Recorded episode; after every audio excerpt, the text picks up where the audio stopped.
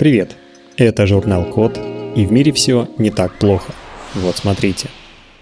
Придумали технологию беспроводной передачи энергии, которая на 80% эффективнее на больших расстояниях.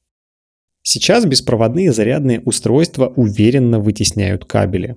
Чаще всего беспроводные зарядки индуктивные, то есть передают энергии через ближнее поле, которое образуется за счет электромагнитной индукции – мы уже рассказывали об этом в журнале Код в статье о том, как работает беспроводная зарядка. Поэтому, если не читали и вам интересно вообще, как это работает с точки зрения физики и электроники, зайдите на сайт кода и найдите статью о беспроводной зарядке.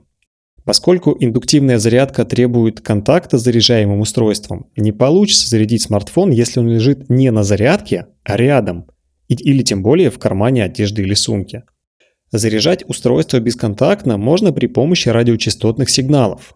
Антенна-передатчик отправляет сигналы, а антенна на заряжаемом устройстве улавливает их и направляет в, бес, э, в беспроводной приемник энергии. Пока расстояние между антенной-передатчиком и антенной-приемщиком небольшое, сопротивление их излучения невелико, и зарядка работает эффективно. Но с увеличением расстояния сопротивление растет, из-за чего происходит потеря энергии. Если грубо представить этот принцип в виде игры в теннис, то чем дальше игроки друг от друга, то тем больше мячей попадет в сетку, а не на другую сторону поля. Просто потому что иногда не хватит сил, чтобы перекинуть мяч э, на другую половину.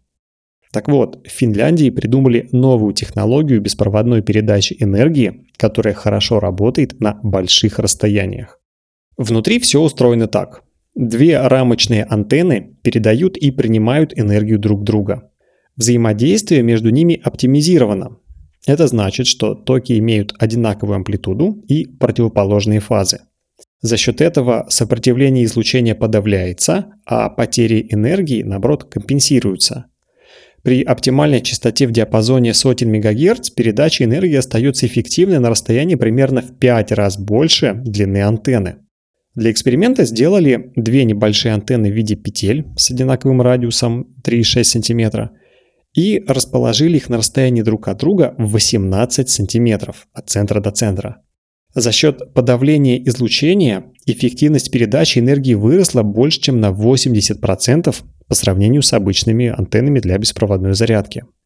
Если оптимизировать таким образом взаимодействие антенн в зарядных и заряжаемых устройствах, можно будет, например, продолжать пользоваться телефоном в паре метров буквально от источника беспроводной энергии и никаких проводов и зарядных станций. На этом все. Спасибо за внимание.